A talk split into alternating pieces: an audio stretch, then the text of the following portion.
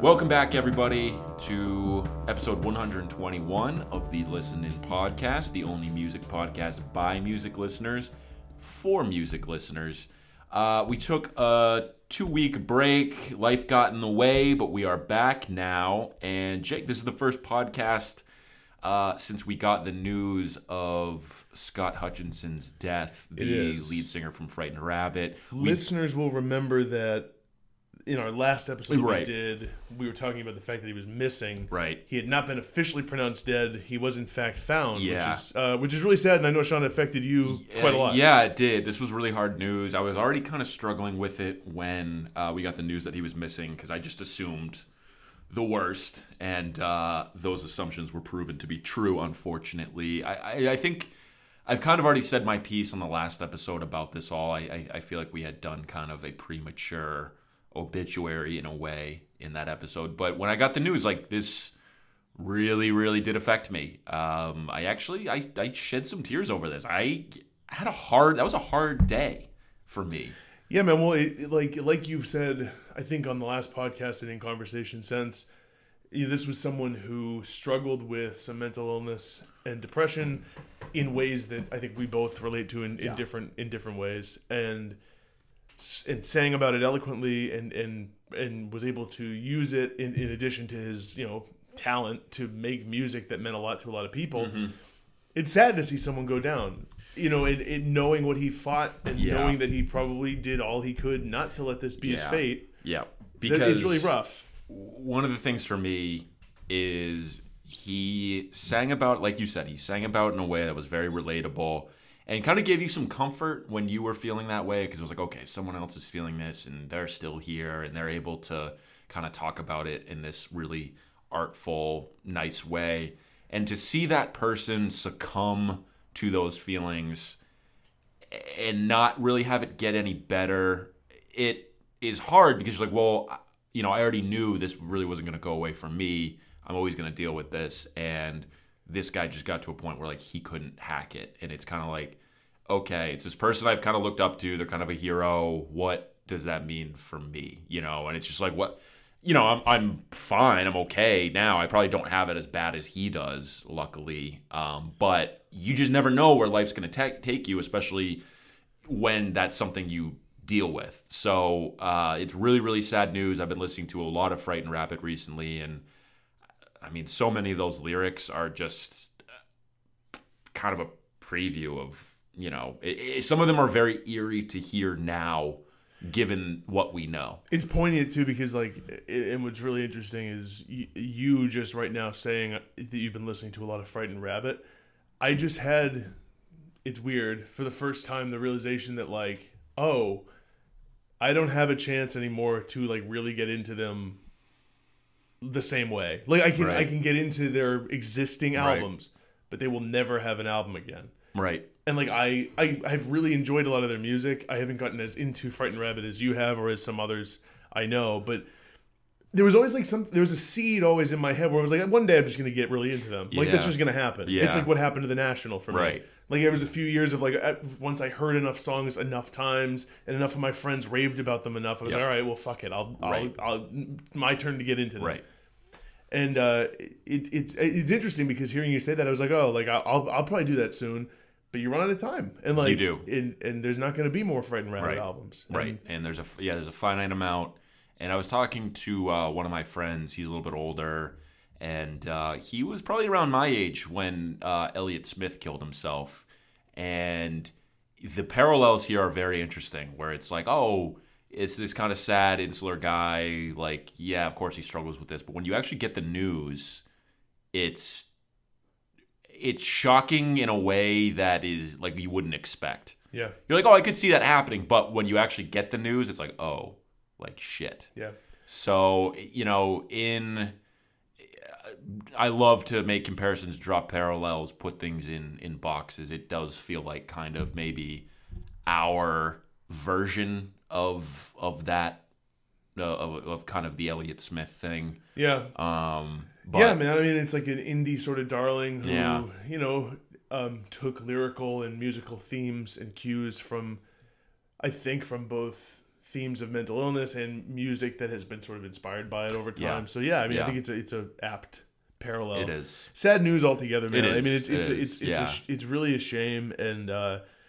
you know, I'm just I I feel for for you and for all the huge All the fans and you know Rabbit fans out there, Uh, the the and al- the fucking band. I know, man. I know, and because you know he has two brothers. One of those brothers is in this band with him, Oh, and God. you know it's got to be just heart wrenching for for this to happen. And I, I would say to anybody who is is struggling with that, that might be listening, you know, it it always does get better. It does. You know, I've had multiple times where you know I've felt really, really bad, and it, it has gotten better. So, you know, talking about it helps. Listening to you know music or engaging with art that helps. Um, you know, just hang in there, and uh, it'll get better. But Well said. yeah, on that note, uh, let's move on, Jake, because we actually Speaking of yeah. getting better, Yeah, yeah, yeah, absolutely. Yeah. Speaking of getting better, um, we have a new album out from one of our favorite bands,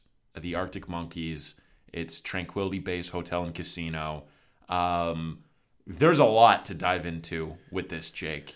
Yeah, man, there is. I'm really excited on a lot of levels about this. So, like, one thing that has been ex- exciting and like interesting on this is that Tranquility Base Hotel and Casino is like it's a lot of things. It, it it is sort of primarily in the way it's being thought of in the press and by a lot of I think casual fans.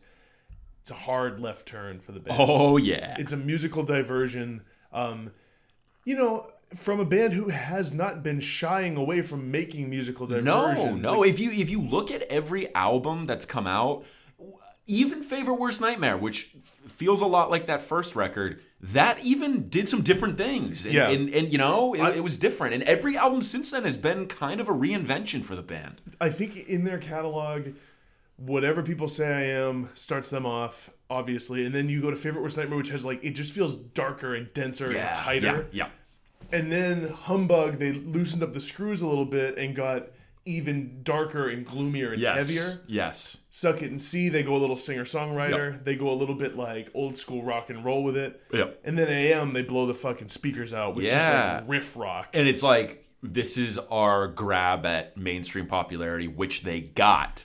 they got it in spades. In space, like uh, there's songs on AM that have almost half a, a billion plays on Spotify, which is insane. do i want to know is like ubiquitous Yeah. like like i think even people who are not arctic monkeys fans and may not even know who arctic monkeys are know the Yeah, because you've heard it in commercials. They, yeah they played the Olympics, etc. So like they've gotten some mainstream success with AM, and it was very interesting because that came out back in 2013, and you know it's been five years since we have had a new Arctic Monkeys album, which is I think sort of surprising for a band that kind of put out albums at like a decent clip. They Tho- have- those first five came out within a decade. It was like every two years we got an Arctic Monkeys album. they have they're one of my favorite bands to think about their entire catalog Yes, just because yes. every album if not great and i think really almost all of them have been straight up great Yeah.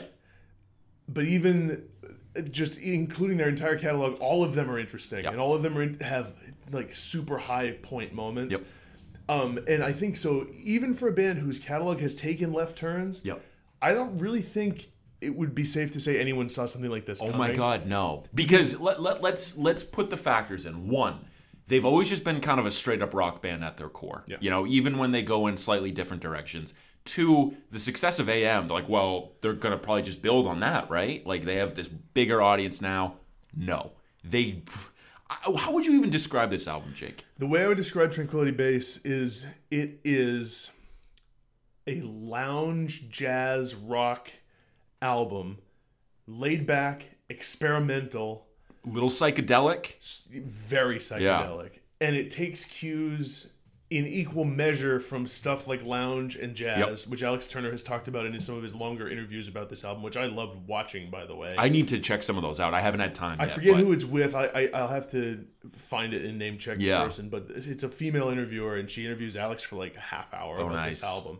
Um, takes takes from that, and in that interview he talks about how it reminds him of music he grew up and his dad was listening to, like jazz. His dad was into jazz. Yeah. But in equal measure, I feel like it takes some uh, influence from Sergeant Pepper Yep. and like Pet Sounds and like these these major just like psychedelic I I, rock I hear a lot of Bowie influence on. I here hear Bowie too, as well. You know, Where I hear so yeah, let's break this down a little bit. So like where I hear Pet Sounds, this sounds like sort of nerdy and probably a little bit particular. It's in the way the drums are yes. recorded. Oh my God. Yes. One hundred percent. Yes. and in the way they use like wood blocks and Mm-hmm, stuff. It reminds me mm-hmm. of like Let's Go Away for a mm-hmm. While and stuff like that. And they have these echoey, echoey drums.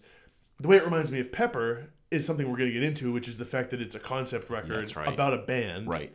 Which is, I think it is probably a little more loosely a concept album. Yeah.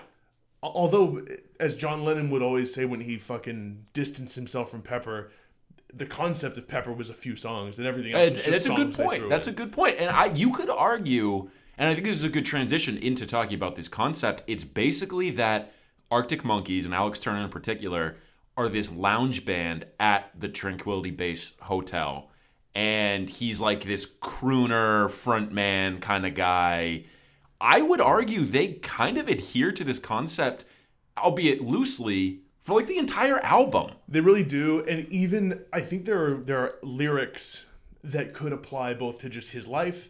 Well, and- that, that's the thing. It's it's kind of an allegory for like his life so far. You like know, like we're gonna get into this, but but I, I'll cite one from the beginning here, um, and it's actually from the last track. yeah, So, for example, a lyric from the Ultra Cheese, the first lyric is still got pictures of friends on the wall. I suppose they ain't really they aren't really friends anymore. Maybe I shouldn't have ever called that thing friendly at all.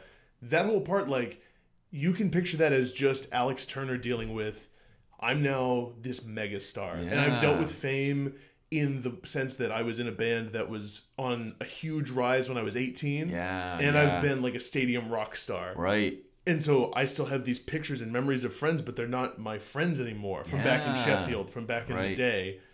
You can also hear it, as I do when I'm listening to this, in the concept of them being this lounge band in the Tranquility Base Hotel and Casino. I think of it as he's this sort of washed up singer songwriter who is not what he used to be Right. and he's not as perhaps as famous and he's not as happy as he once was and he's like i still have all these memories Mm-hmm. but maybe i can't even like call them friends anymore like That's that's such a great point. And there's a lyric, verse one of uh, Star Treatment, the opening track, which is um, "I'm a big name in deep space. Ask your mates." And that's such a great, great lyric because that could also be like, oh, I've been on tour all around the galaxy. I'm a big name in deep space. But it's also, you know, I'm a big name, but you might not have heard of me. Because the way Arctic Monkeys go, it's like they're insanely popular. They're not like top 40 radio popular necessarily. And deep space could be like, you know, I- in indie circles, I'm a big name. Ask your mates who like listen to this kind of music and they'll tell you about me. what's fascinating about arctic monkeys too is that they are famous Yeah. but the members of the band are not celebrities No. like in well, I, I think Alex Turner It's is in like definitely in England. Sure in england but they they're not like the level of like they're not so famous that their their their perception is completely altered all the time i don't think No. Maybe it is, but I, I think so much of that opening song, the lyrics in that are amazing, and I feel like I'm, I'm stumbling over my thoughts because I have so much I There's want to so say about many. this. Here's here's one thing: Alex Turner is in the fucking pantheon, dude, of lyricists. Oh my god, this dude's on another level with lyrics. I, I always thought that before. This has solidified it. I get a lot of Father John Misty vibes from this album. I feel like Josh Tillman would be like, damn, like Alex Turner is like the only dude on my level talking about like this kind of stuff. because he's so like at, in at, at the same time, it like engrossing, a good singer, interesting to listen to, and fucking funny. Like when you Great listen. delivery. when, amazing delivery and and the fact that he hasn't lost his accent and his singing voice and he still uses it in Yep. funny ways like in the pre-chorus which I'm, I'm looking at genius right now so i'm calling it the pre chorus. right. but in that in that song star treatment when he says maybe i was a little too wild this in the molasses kind of, yeah, Yeah. delivery. just the way these lyrics flow out like this is it feels like stream of conscious rocket ship grease down the cracks of my knuckles karate bandana warp speed sheep Yes. Yes. hair down to there. Impressive mustache. Yeah, dude, like it's just these like Love came in a bottle with a twist off cap. These lyrics are amazing, Jake. they are, and they they like it, it is in the vein of a Father John Misty, Hmm. where the or like something you a parallel you've made a lot of, or or uh, something you've said a lot about Titus Andronicus, where Yes. it's so dense, every line is, so packed. You could read into it like a million times. And Yeah. Arctic Monkeys is the perfect band to have on a site like Lyric Genius because Oh God, yeah. his his lyrics are like rap lyrics where every line is like an allusion Yep. or or like uh, uh, some sort of a reference or some really Yep. clever play on words. yeah. He's absolutely. a fucking fascinating lyricist, dude, and like I, I I've always known that. I've always thought that. Um, I think with this album, it's just like that Yeah. blast. I, I, I agree 100%. I love this album, Jake. And, I just want to say before we get into some of our favorite lyrics and moments from this album, Yeah. I think this is my, my album of the year right now. Yeah, it, it is. Um, it's it's right there for me. It's this and Kacey Musgraves for Mm-hmm. me that are like right at the top. And and and I think at the end, of, I mean, I think if we do like a, a mid year Yeah. favorite album, Which we should in about like, you know, a little bit. Maybe Like- in, in a week or two. the official middle of the year is the beginning of July, but we True. can do it in June True. too. True. We so either way, but yeah, man, it, it it's already risen the ranks to be like in a year that's been kind of quiet for me with albums that I love. There's really only two that I could say in good conscience I love, and it's this Right. and Kacey Musgraves. And Yeah. and I really really like a lot of others, but d- dude, this album These are, is yeah, on another level. just for been sure. doing it for me, and like the way it kicks off with Star Treatment. Star Treatment is maybe my favorite song. I think it's my favorite song on the album. It, it's incredible. It, I don't know if it's my favorite, but it's an, one of those albums that's it's hard to pick a favorite. Yeah, it is. because there's yeah, just these little yeah. moments, and it, Yeah. it does feel very much like a song cycle or a concept album where it, the ideas sort of bleed from one thing to the next. And like as much as I love Star Treatment, I also love One Point Perspective and American Sports. American Sports is up there too. And And, four out of five. those bleed together for They do. too. They're basically like the first couple listens. I, I thought they were the same song. Yeah. because they literally bleed into the other one. and it's it's just they're they're doing melodic and musical moves that are very interesting. Mm-hmm. Like they started off with this this like sort of jazzy odd progression that Mm-hmm. they're doing and with with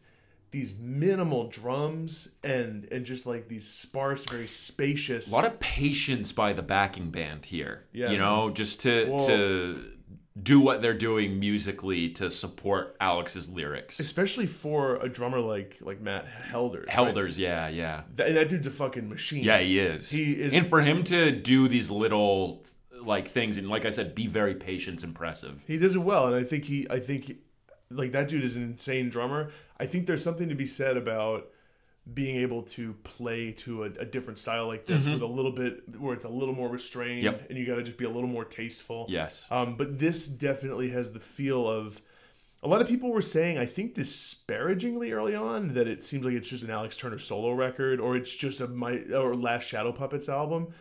I don't know, man. Like to me, this feels I don't think that's fair. I don't I think don't that's either. a fair assessment. I don't either. No, I think it's bullshit. and- and- because it was that, to me reads as such a hot take first reaction. Yeah. Nothing against anyone who said that Yeah. because I can see the comparison, but like take it for what it is. They're Right. putting this out as Arctic As a, he could he could have easily put this out as Alex Turner and or Last Shadow Puppets. Like, there's a reason he didn't. Yeah. What's really interesting about this album is I guess most of the lyrics were recorded just by him first. yeah, The vocals. in demo form. Yeah, And they used those yes, vocals so cool.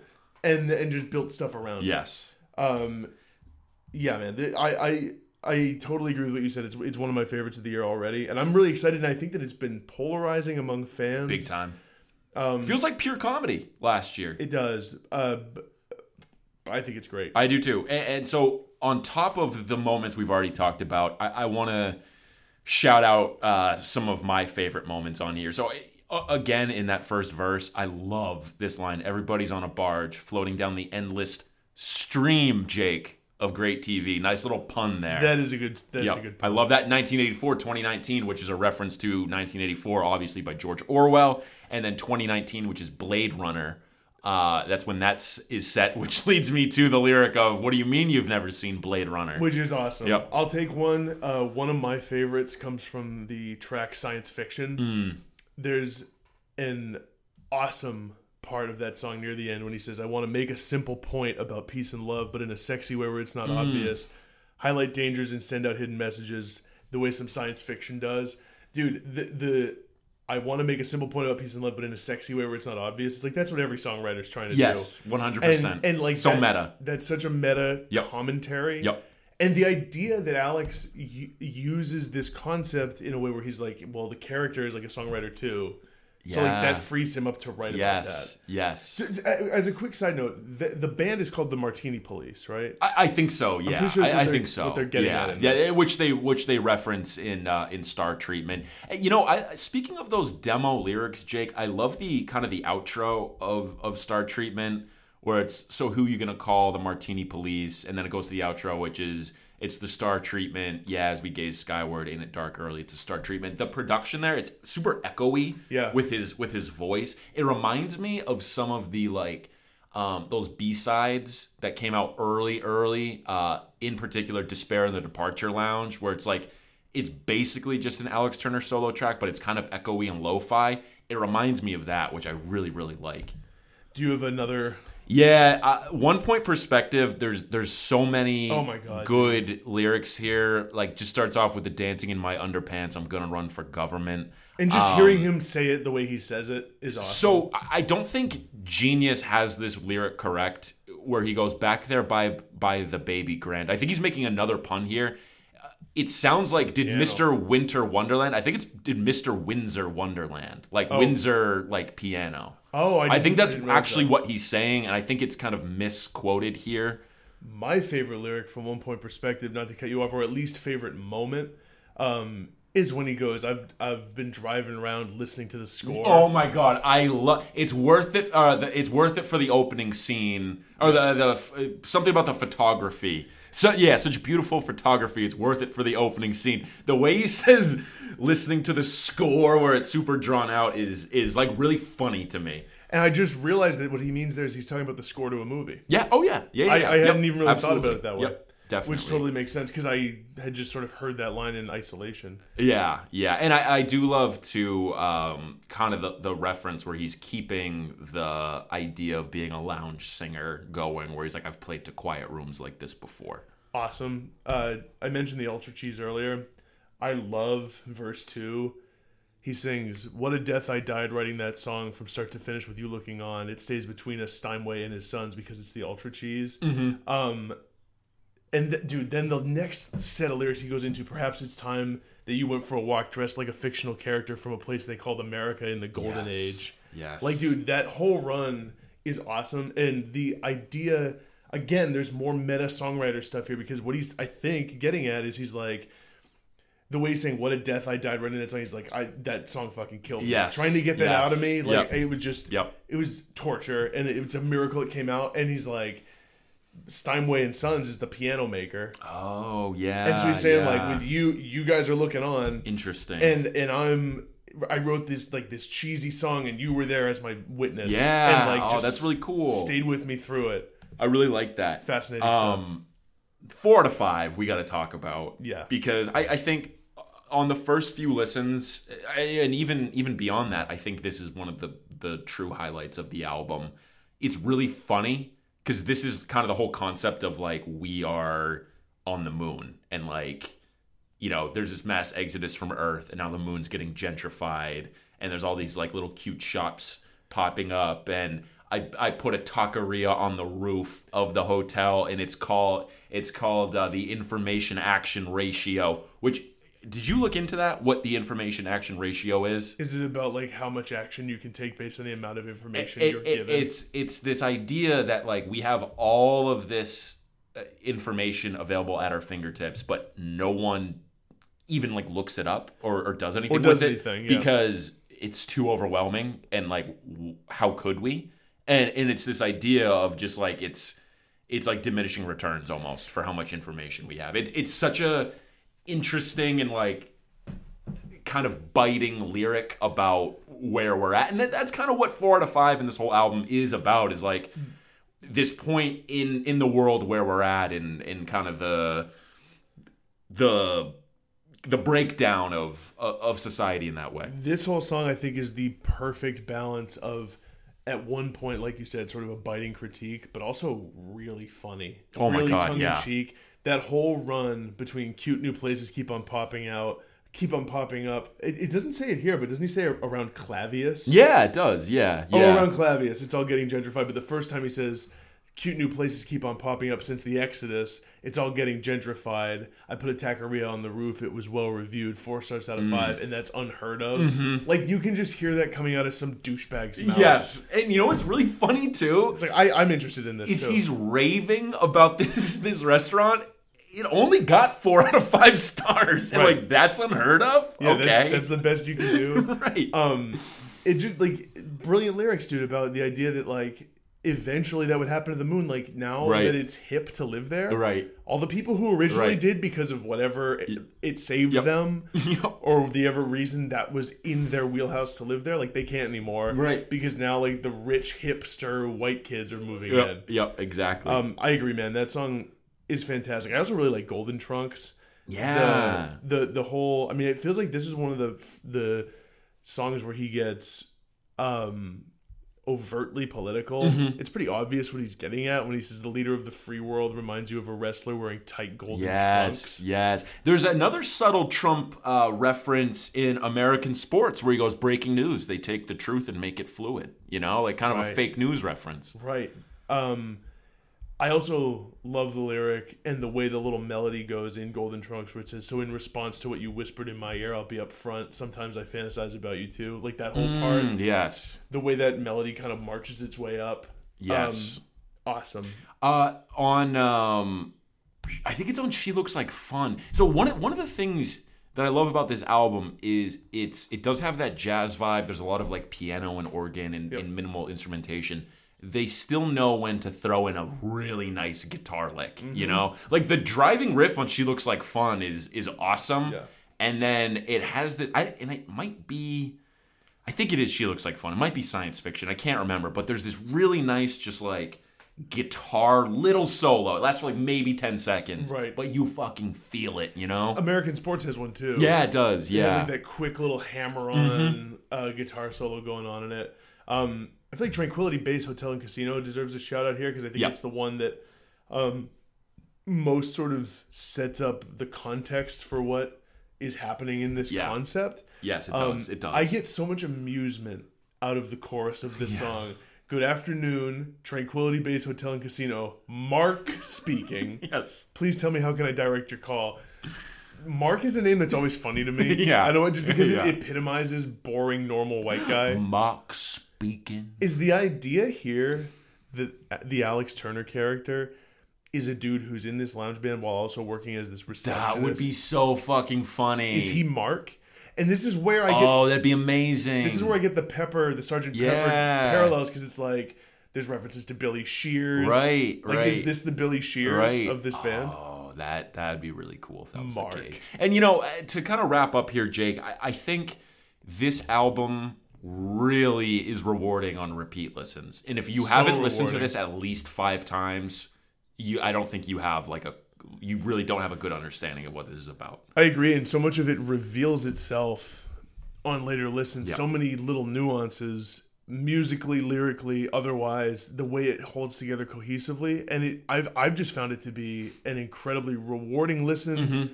Both actively, like when I'm really, really listening, and passively. If I, Oh my god, it is it you would think because it's so lyrically dense, you would have to actively listen every time. You don't. something about it being a lounge album. It's rewarding passively, very much so. you yeah, can pop it on and absolutely. it, it works well as Absolutely. background Yes. music. Um, which you can't say about a lot of things.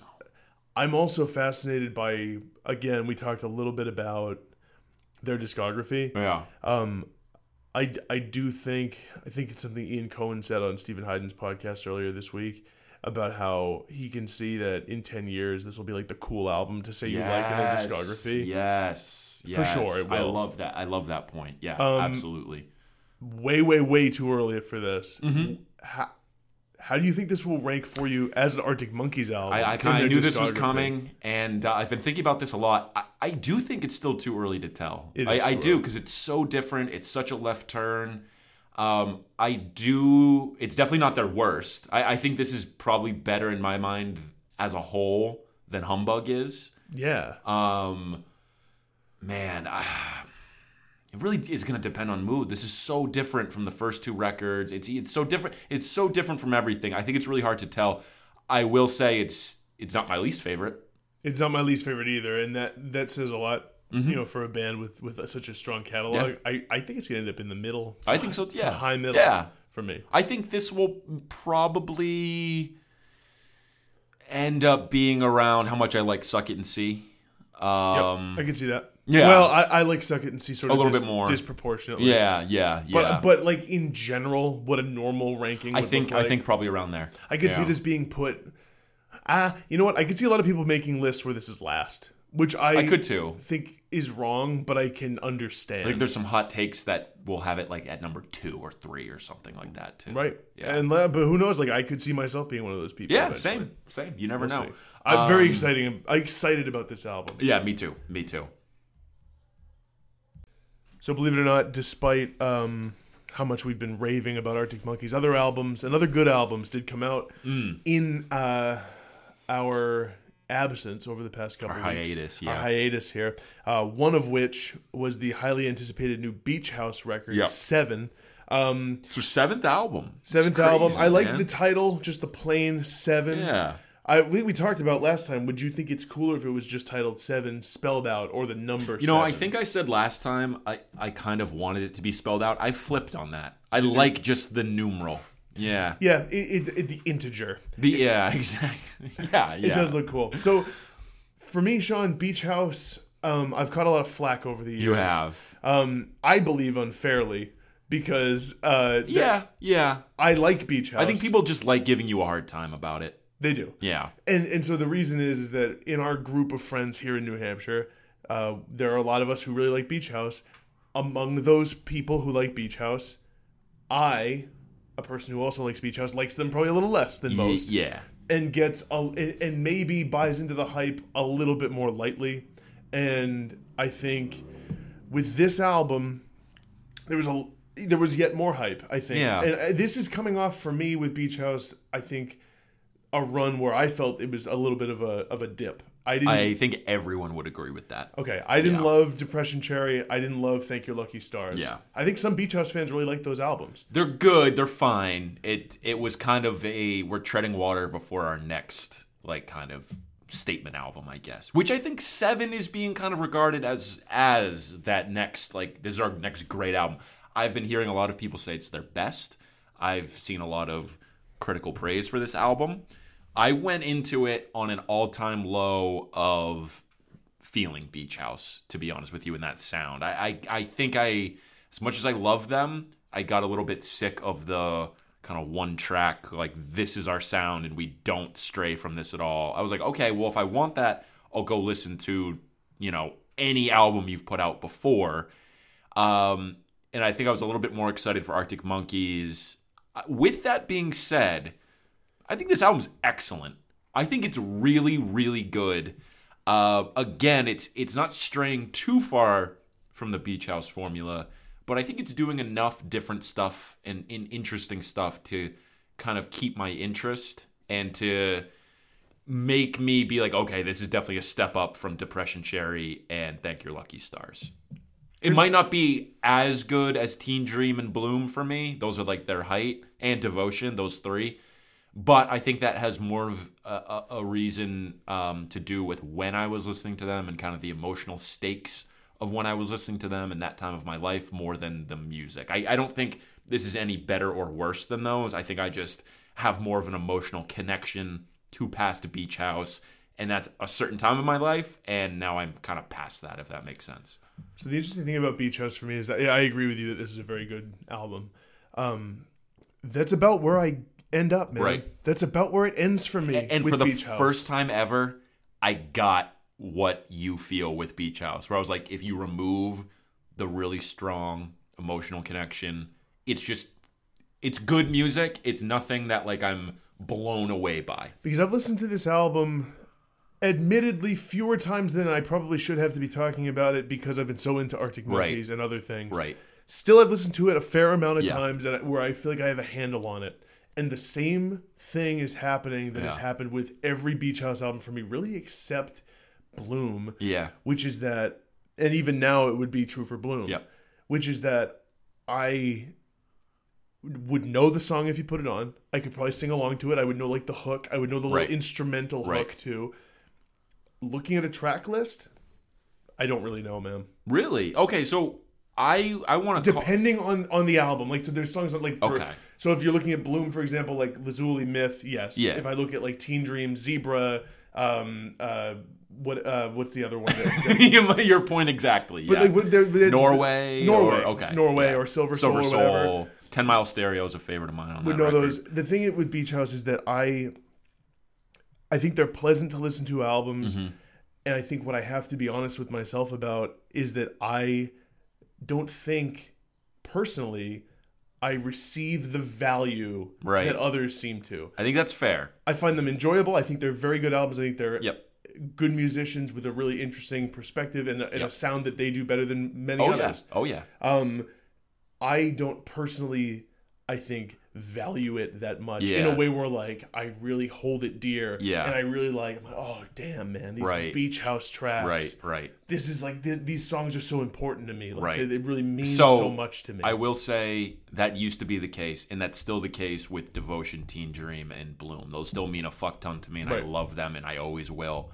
I have moved into post. I fucking love Beach House phase, and I'm now until I, I really like Beach House. I like them. I'll listen to them. I'll enjoy it. Is this going to be a top five album of the year? Probably not. However, with that being said, Jake, I do want to call out a few songs here, and Yep. I, I think a few of these are among some of their best songs they've put out. I think Pay No Mind, the second track, has a really nice vibe to it. I, I'm glad you said that because I've been loving Pay I love that song. It's it's it's the biggest standout for me. I really like the way this album starts with Dark Spring into Pay No Mind into Lemon Glow. Lemon Glow's the other one. Lemon Glow is excellent. That song is great. Lemon Glow seems to be the one that's getting the most press and maybe the most attention Yeah, off the album yeah, too. yeah. Because that was a single. Yeah, that one's great.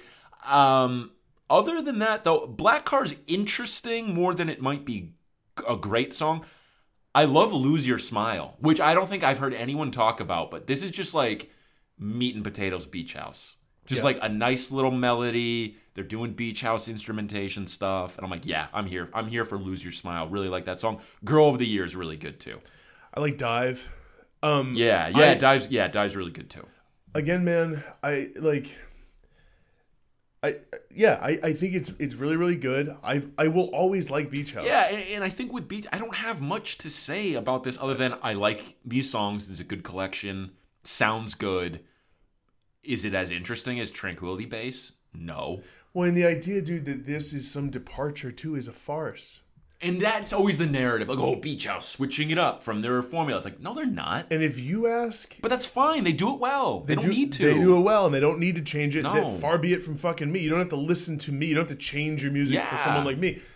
But there are some Beach House fans who will tell you, like, oh, from album to album, there's huge seismic Not differences. really.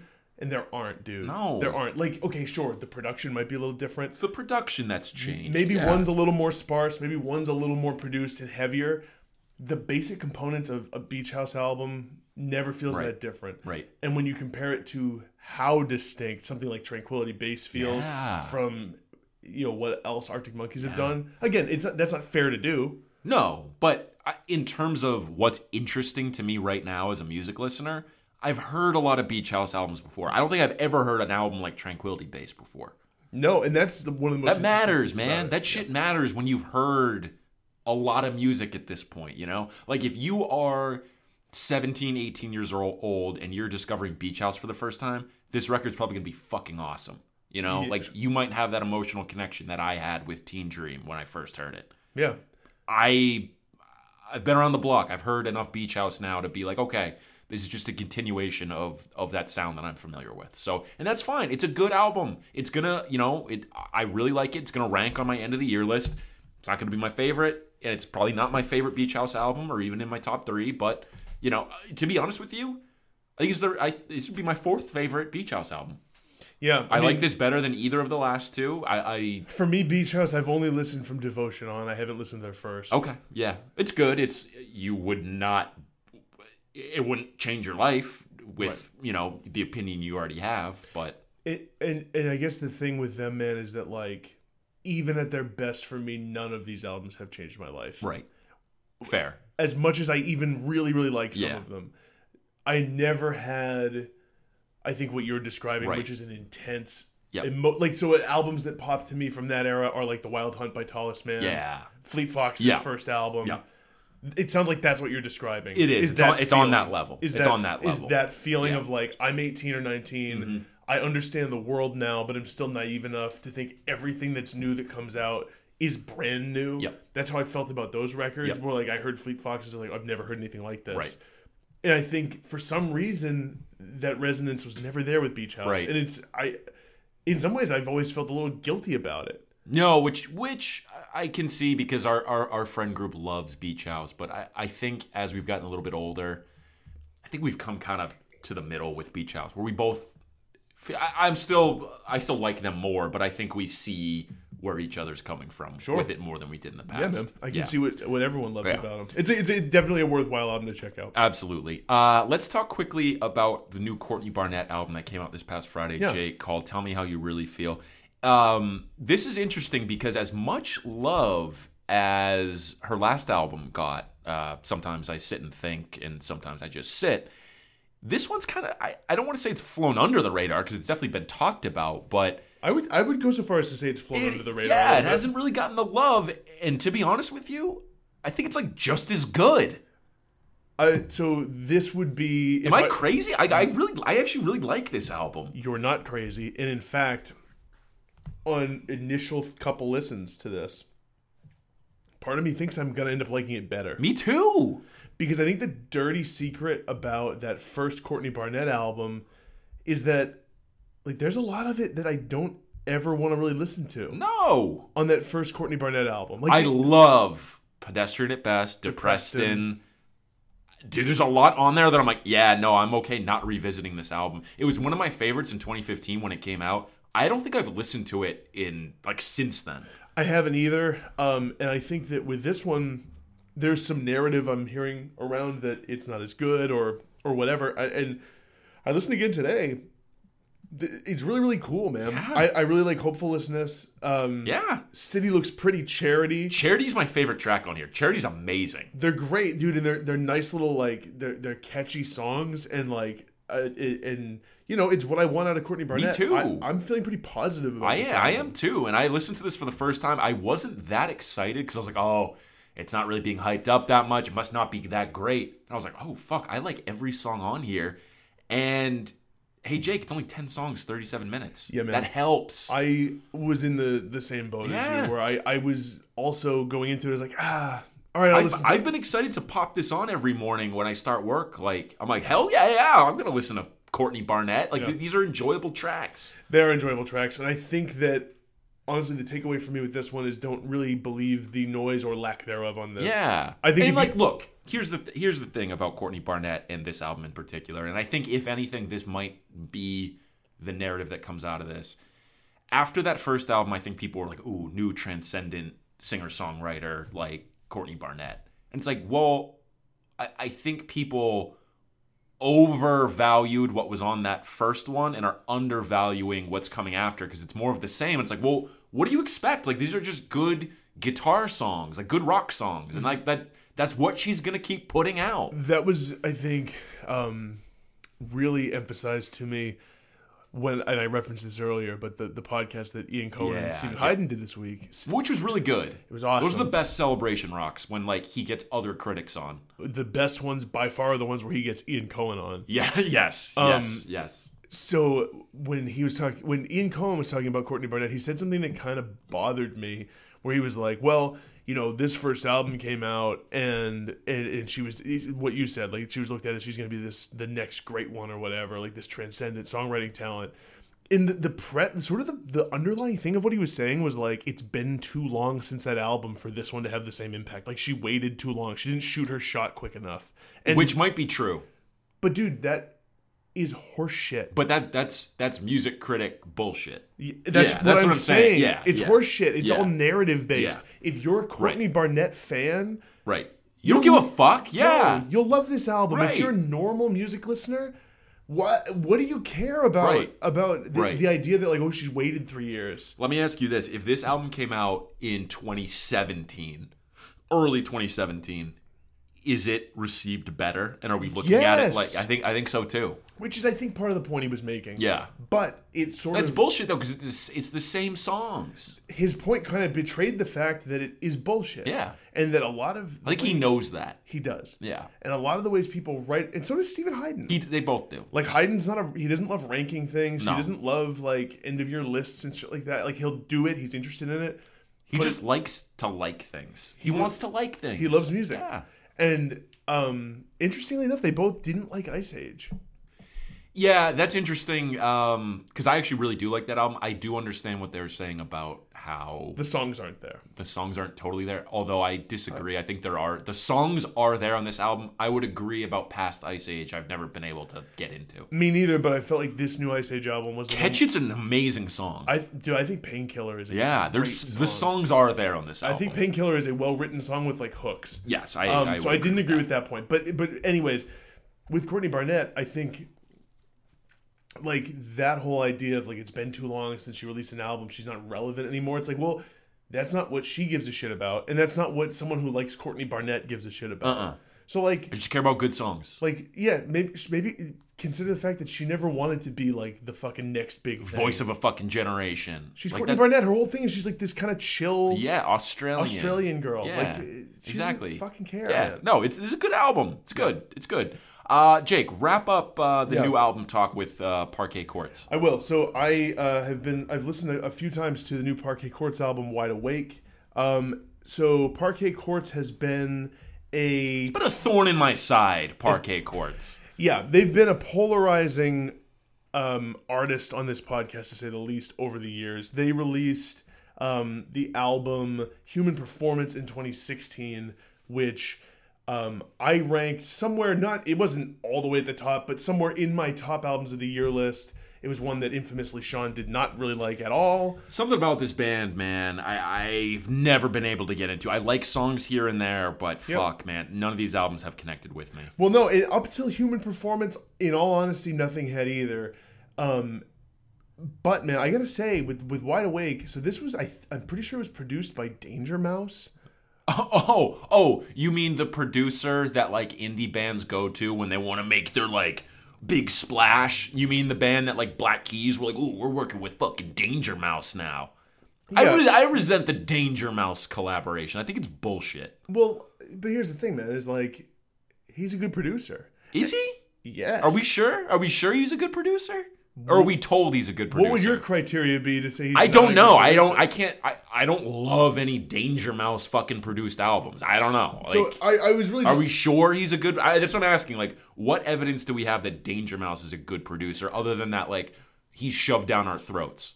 um, I mean, he produced other albums I like. I haven't listened to a ton of them. He produced Modern Guilt by Beck, which I always Okay. really liked. He produced. Is that an all-time great album? It, I, I really like it. In It's- yeah, Beck it's good, it's fine. If you're a Beck Yeah. fan, he was the producer behind Gnarls Barkley, who released a lot of awesome songs. Yeah. Um, Sure. but I, I know what you're saying. Yeah. That's I, see, that's that's the point. I was not saying it from a perspective of like I fucking love Danger. Right. Mouse. But I think that's people are like, oh, well, they got Danger Mouse producing, and it's like, okay, yeah, are the songs there? and but, Sell. Here's the thing, Jake. Instead of sell sell me on this album. Why should I listen to this album as a Parquet Courts? Not a hater, eh, kind of a hater. Why should I listen as I am agnostic to Parquet Courts? so the way I feel about it is that I think it is their. It's it's 13 songs, 38 minutes. Okay, it's tight. I think it's their tightest album. I think it has some of their straight up most enjoyable songs. It has a diverse and varied collection of sounds going on. Okay. There's some songs that are like basically straight ahead punk in the Parquet Okay. Court sort of way of being. There's other songs like Free Bird 2, which are kind of tongue in cheek and are humorous and, a, and also a little bit more like laid back and Yeah. kind of like. But then there's also a song like Wide Awake, which has this sort of like sort of like rhythmic almost like a jazzy or sort of world beat thing going on in Mm-hmm. it there's there's a lot of different things that i think what parquet courts is starting to do is they're becoming a band. I'm not. I, I'm I'm hesitant to compare them to like the Clash or something. Yeah. But they're a band that, that to me they're starting to embrace a lot of different sounds. Okay. And I think they're doing a lot of really interesting things on here, and the the, the instrumentation and the riffs are are tight. They sound like Yeah. a really good band, and I think that what's I've listened to this a couple times, and both times I've left it being like, damn man, I like actually really liked that album, Okay. which as much as I ever liked Human Performance. I was always like a little relieved to be done listening to it. Okay. Yeah, yeah, yeah. That makes sense. With this one, I've been excited to go back to it. so, what are three songs that you would recommend I check out before diving into this whole album? Total football. I've heard Total Football is awesome. I really like Total Okay. Football. I guess there's a line at the end where he says "fuck Tom Brady." Yeah, yeah, I yeah. didn't- I I, didn't I, I, I heard Here- that. I had this thought earlier about that too, where "fuck Tom Brady" is an idea that like I actually love. Uh, like, I like sort of agree with. And what's interesting is that I really like Tom Brady, Mm-hmm. and he's one of my favorite athletes of all time.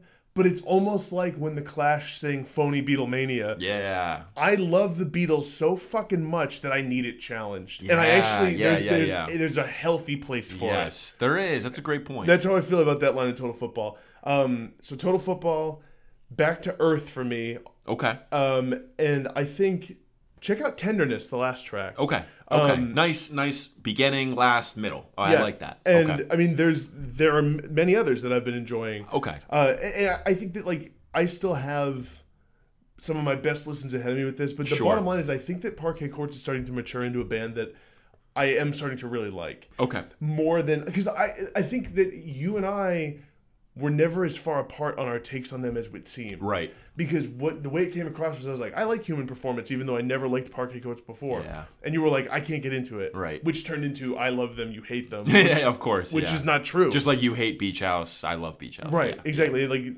it's not the case. Right. I ne- I never have loved Parquet Courts, and honestly, I went into this with some trepidation. Yeah. Um, but it just feels like to me a really self-assured, which is music writing bullshit, but But like a nice tight uh, Yeah. punk rock record that's trying a bunch of different things, and I've been enjoying Cool. it. It's fun. good, good. I'm I'm glad to hear that. I'm Yeah. glad to hear that.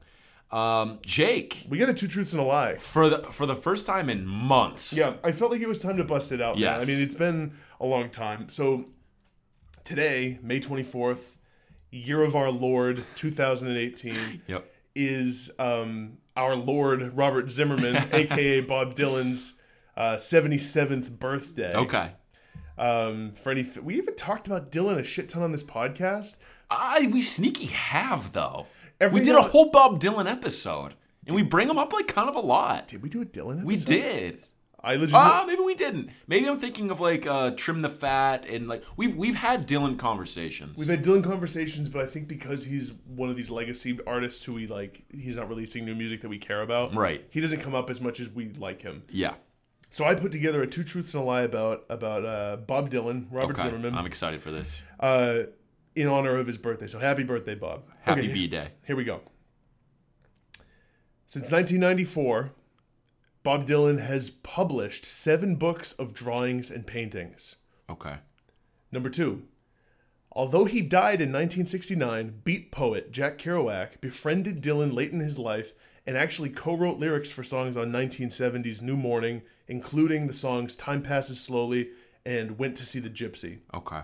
Number three, Dylan famously converted to evangelical Christianity in the late 1970s, releasing his first Christian album, Slow Train, coming in 1979. That part's just true. Right. The track Gotta Serve Somebody won Dylan a Grammy for Best Male Rock Vocal. Hmm. So that would be the part that's either true or not.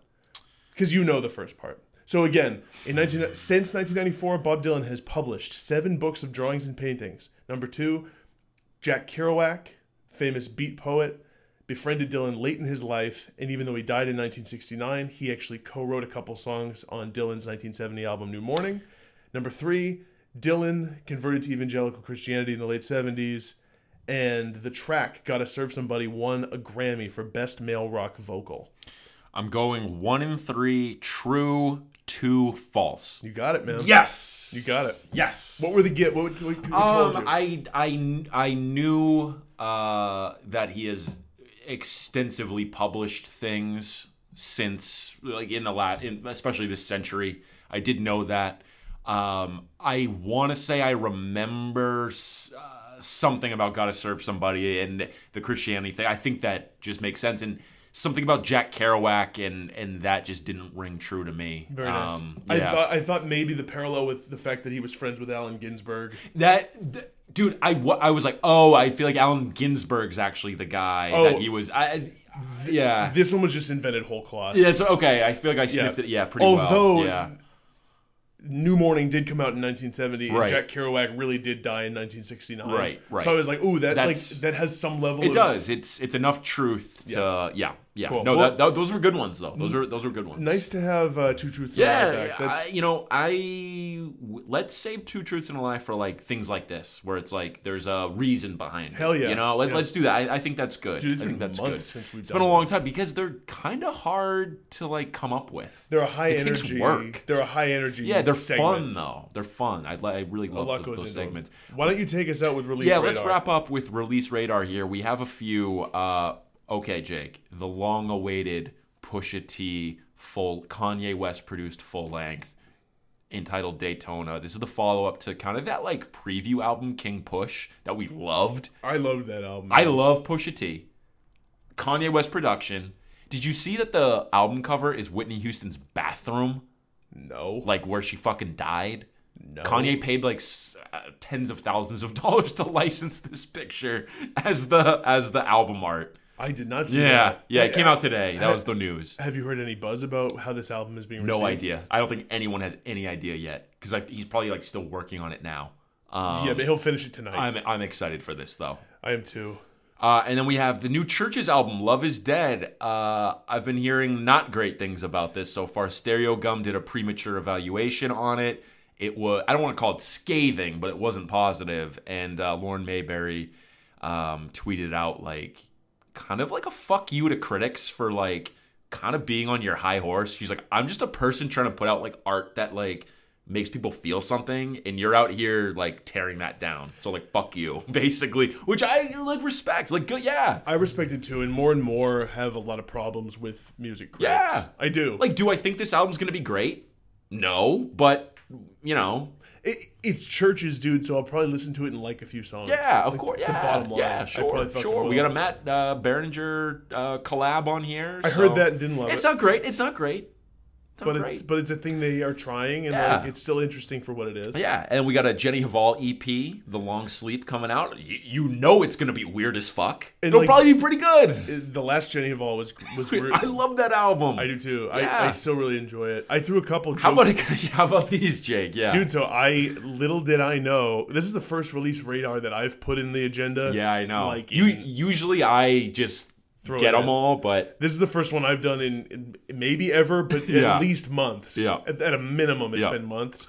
Um, Hoobastank is putting out a new album, Sean. are you gonna listen? No. Okay. I'm not. Okay. I might see what a couple songs sound Okay. like. yeah.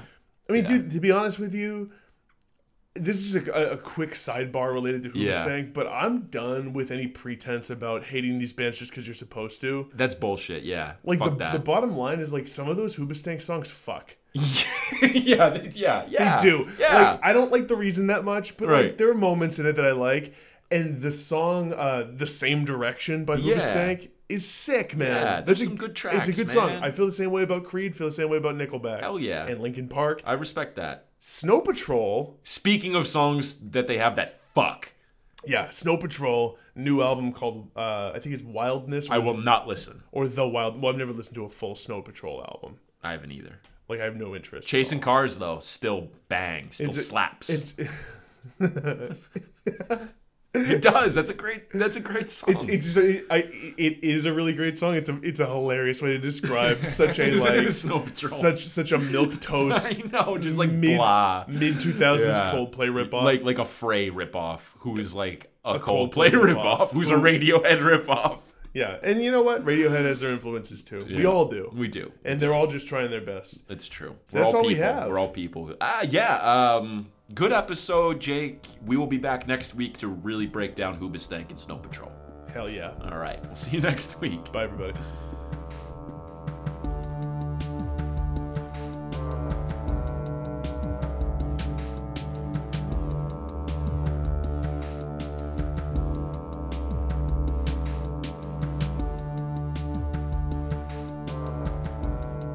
We're on the mics. We're back. We're back. We're back.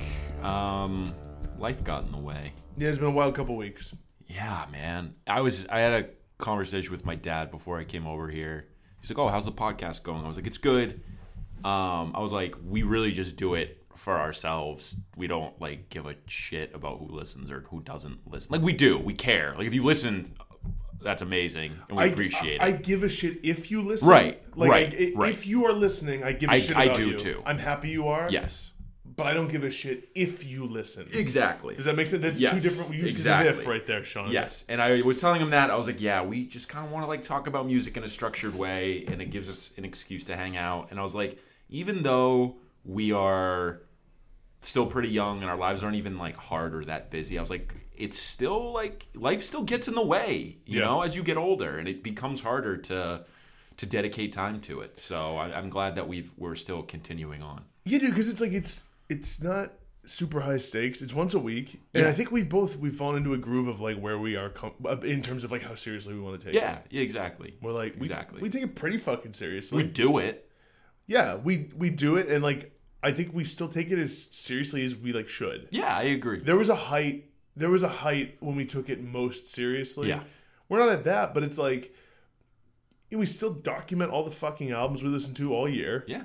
And market in this. I mean, I would probably do that anyways, even if we didn't I- do the podcast. I might not. Yeah. necessarily. Like Yeah. I usually, it's I like that we do it. Yeah. I like being able to add an album to the list. Ooh, it reminds me to add an EP I listened to today.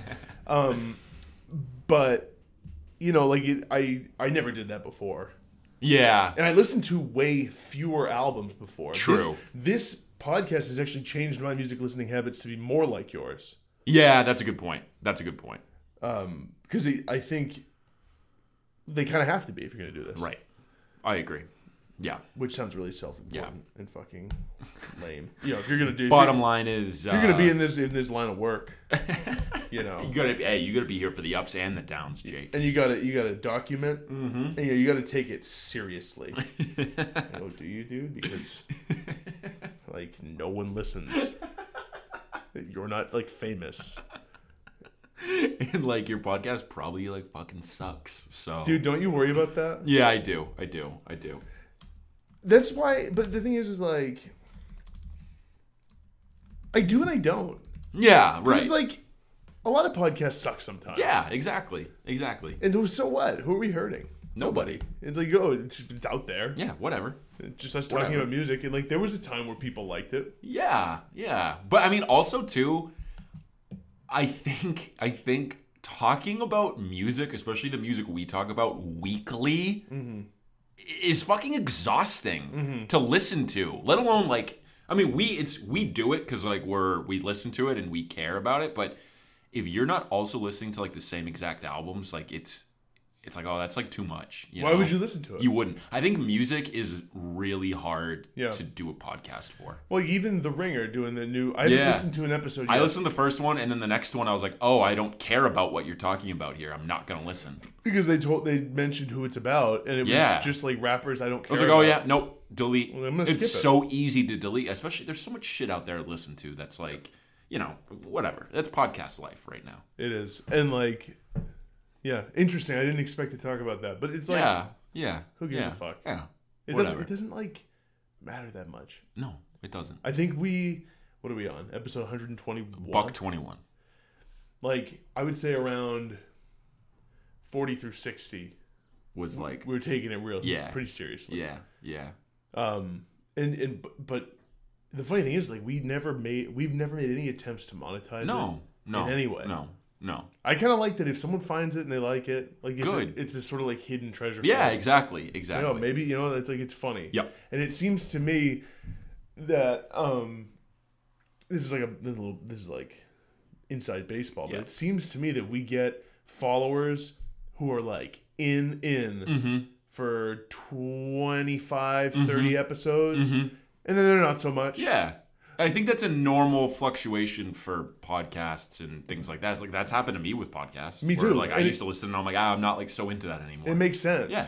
and it's like i because i can like i won't say any of their names but like i can picture the different people who Right. like at different junctures Right. were pretty into it and like commenting Right. weekly Right. on Twitter or wherever. Yep. And then they fade away. But then there's like sort of a new person who Yeah, we meet yeah. online and they Yeah. like it. They like and then it's like, ah, well we're not really hearing from them anymore. Right. And that's okay. Yeah. It's totally fine. Yeah. Totally fine. It's I, I'm I'm saying this not from a place of defensiveness, from a place of like I actually find it really interesting. Yeah, yeah, absolutely, absolutely. Um, but yeah, we're back after a hiatus. I just wanted to give a uh, rest in peace to my grandfather, uh, Robert Turner. Great guy. You're gonna miss him. Um, that's why I missed the episode last week. Uh, but yeah, Yeah. He he has a lot of our money from yeah, yeah, yeah. this guy is a legend of um, Maybe that will someday find its way back to me through like uh, inheritance, Inheritance. trickle down economics. Jake. so what well right in, Reagan would be proud. in the loosest possible sense Yes, like in a sense where it's not that Right. um, right. so in a way if there is inheritance and you get it through like whatever line uh-huh. that goes down you have like my money and our friend's money Yeah. like yeah. in an indirect way Yeah, yeah, I do. so Yeah. you know Also, um, how long have we been doing that pick'em league now? Three years. um yeah i think three Two. It has never left the family for winners so far. He's won two. I've won one. wow Yeah. it's like sort of sadly poetic that you won the last one Is- yeah, isn't it? It's like a passing of the torch. It's like sh- this is. Oh, in other news, I'm completely out on the NFL. I've decided I'm not watching. Like I'll watch it if everyone is and we're all getting together yeah or whatever. you're not gonna be that guy who's like oh Right. No, but like I'm not going to your fucking party. I'm I'm out on football this year. I'm I- done. I'm done. Hashtag done. I don't blame you, dude. And like this whole fucking thing about the national anthem. I'm done. That was the like the straw that broke the camel's back. I was just like, you guys are so fucking stupid. It's bullshit, man. It's, I'm it's, done. It's really stupid and like the, idea. I don't know, man. I, I I got into this at work a little bit today too, talking. I'm sure it was a nuanced discussion. it. Well, you know, the people I work with are smart, and like they they agree with me on a lot of this stuff, and like. But they love fucking football. Well, no, and like I was talking to one of my friends at work, and he was like, I didn't even know he was a Celtics fan. We started talking about the Celtics, Yeah. and then he was like, he was like, I was like, do you, are you into other sports? Like, what else do you like? He's like, yeah, I, you know, I watch the Patriots. He's like, and he said something that like literally you and I have said. He's Yeah. like, I watch the Patriots, but I like, I don't really like the NFL, Mm. so I, I'm sort of like out on football in general. I was like, this dude, Yeah, he gets it. he's he's like into it, and like that's how I feel too. Yeah. Football is, you know, it's, it's funny because you on Twitter you made the national fascist, Yeah, yeah. or whatever it was yeah, joke, Yeah. but dude, football is fascistic. Is It, it, it is because it's like militarized Yup. in terms of how it's coached and how it's taught. It's violent, which Yup. is a fascist Yep. like tenet. Um, it's all about it supports violence and it's all about getting what you need through violent means, Mm-hmm. and it just supports like assimilation, Yeah. and falling in line, Yes. and everything is uniform, and like everything that is promoted is the opposite of what makes you an individual. Yes. Yep. Um, yep. and again, 100%. it's re- that's reading a shit ton into a sport, but the, the truth It, it's it's honestly you don't even have to read that far into it to be like, oh, it's fascist. Yeah. and and it's it's bullshit, dude. Like Mm-hmm. I, I I still there will always be a place in my heart for the golden years of football for me. Like the page, I, I'll never not Early love- 2010s. yeah. Well, no, well that and like I'll never Oh, and not when we were like kids, kids. yeah, I'll never not love reminiscing about those early Right. Super Bowls. Same. And the memories of win. Like it's still the bottom line is it's still an interesting sport to watch at its best. Yeah. It just is. It's fun to watch, Yeah. but like there's a lot of problems with it There are. it's fucked up and it's like like these people these players have to sacrifice their body and living just the, the, the, their well-being to for this sport Yeah. and it's because it's become so massive dude there's all kinds of like hippie-ish neckbeard parallels i could make between the military industrial Oh complex yeah. Oh, in football. and the yeah, NFL, absolutely. like how it preys on the poor to get good and physically Yeah, strong Oh, it's so. to perform for those I like us. where your head's at. But you know what I'm talking about. I about. like where your head's at with this. Yeah, Yeah, I agree, and that's why I'm out. I'm out. I'm done. Hashtag done. I, I'm I'm proud of you. I'm gonna. I mean, the truth of the matter is, I I've been like, you know, I I, I watch the Patriots games. I'll probably watch them this year, but I, I have not been in, in recent years making a, a major point to Oh do it. yeah. Like Yeah. if I'm home, I have nothing to do. Right. It's on. Right. I'll pop it on.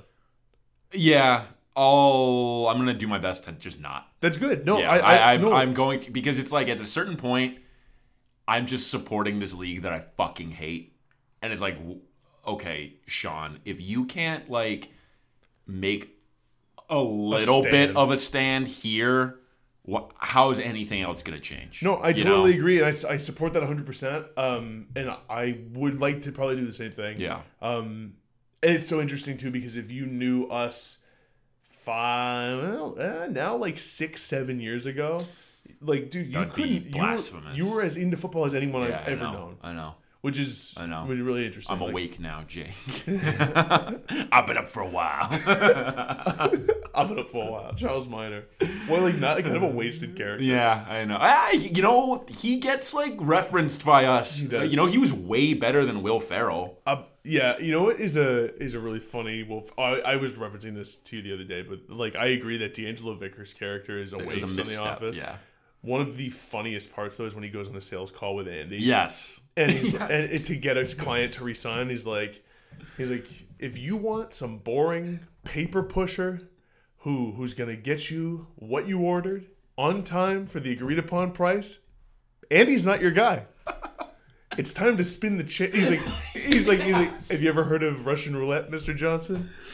Well, it's time to spin the chamber by signing up for another year. Like I watched that scene recently. It was on TV, and I fucking was dying. It's, it's really funny. Because the thing is, is like Will Ferrell, for, to me, is like he's one of these guys where I always pretty much find him funny. Mm-hmm. But like the shit that is written for him is not always good. Right. And that's the case with D'Angelo. Like I, you cannot tell where they're trying to take that character. No, there's no direction. They're just like, oh, Will Ferrell, funny. They like, just make him really weird, but Right. irredeemably weird. Yeah. Like with Michael, like everyone knows a guy. He's like got a heart. He's got a heart, and he's like a little naive, and he's, Yeah. he's definitely weird, but Yeah. he doesn't he's a mean nice bad. guy. Like I understand his motivations. Yeah. D'Angelo, D'Angelo was like, oh, you're like a bad guy. and a fucking crazy person. Yeah, like yeah. Too, you're a caricature. You're too crazy. Yeah, it was too much. That uh, signaled the turning point in the office where it's like, oh, this is turning into like. Turning point was earlier. I know, but that was really like, uh, oh, this is very obvious that this is a not the same show. yeah. The, the yeah. The, honestly, like by season five, especially Midway through, midway, into, right around the Michael Scott Paper Company arc. is when you started to realize, like, okay, like, so th th there's this period where season five to me is still good. Right. It's still really funny and Right. really good and lovable, albeit less realistic. Which is like, okay, I get it. Like, they can't be hyper. There's only so many things you can pick apart about an office. You know what the turning point could have been was that episode after the Super Bowl, the safety training one. Yeah. where I like that episode. It's hilarious, but it's crazy.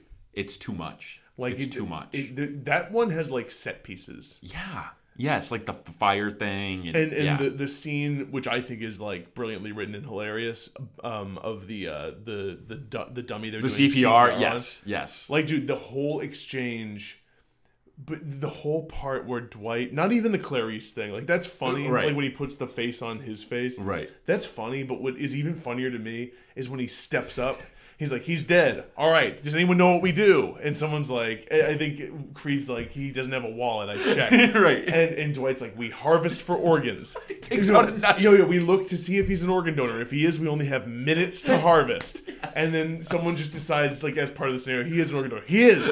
And Dwight pulls out a fucking hunting knife from under his like pants. yes. He cuts it. He's like, "Where's the heart? The precious heart." That's a really funny scene. Like, dude, that part's really, really fucking funny. And they're all so horrified. yeah. Uh, Uh, all right, you want to dive in? I do, man. I, I am very, very fucking excited to talk about Me too. Arctic I am Monkeys. too. I I am. Uh, okay, ready? Three, two, one.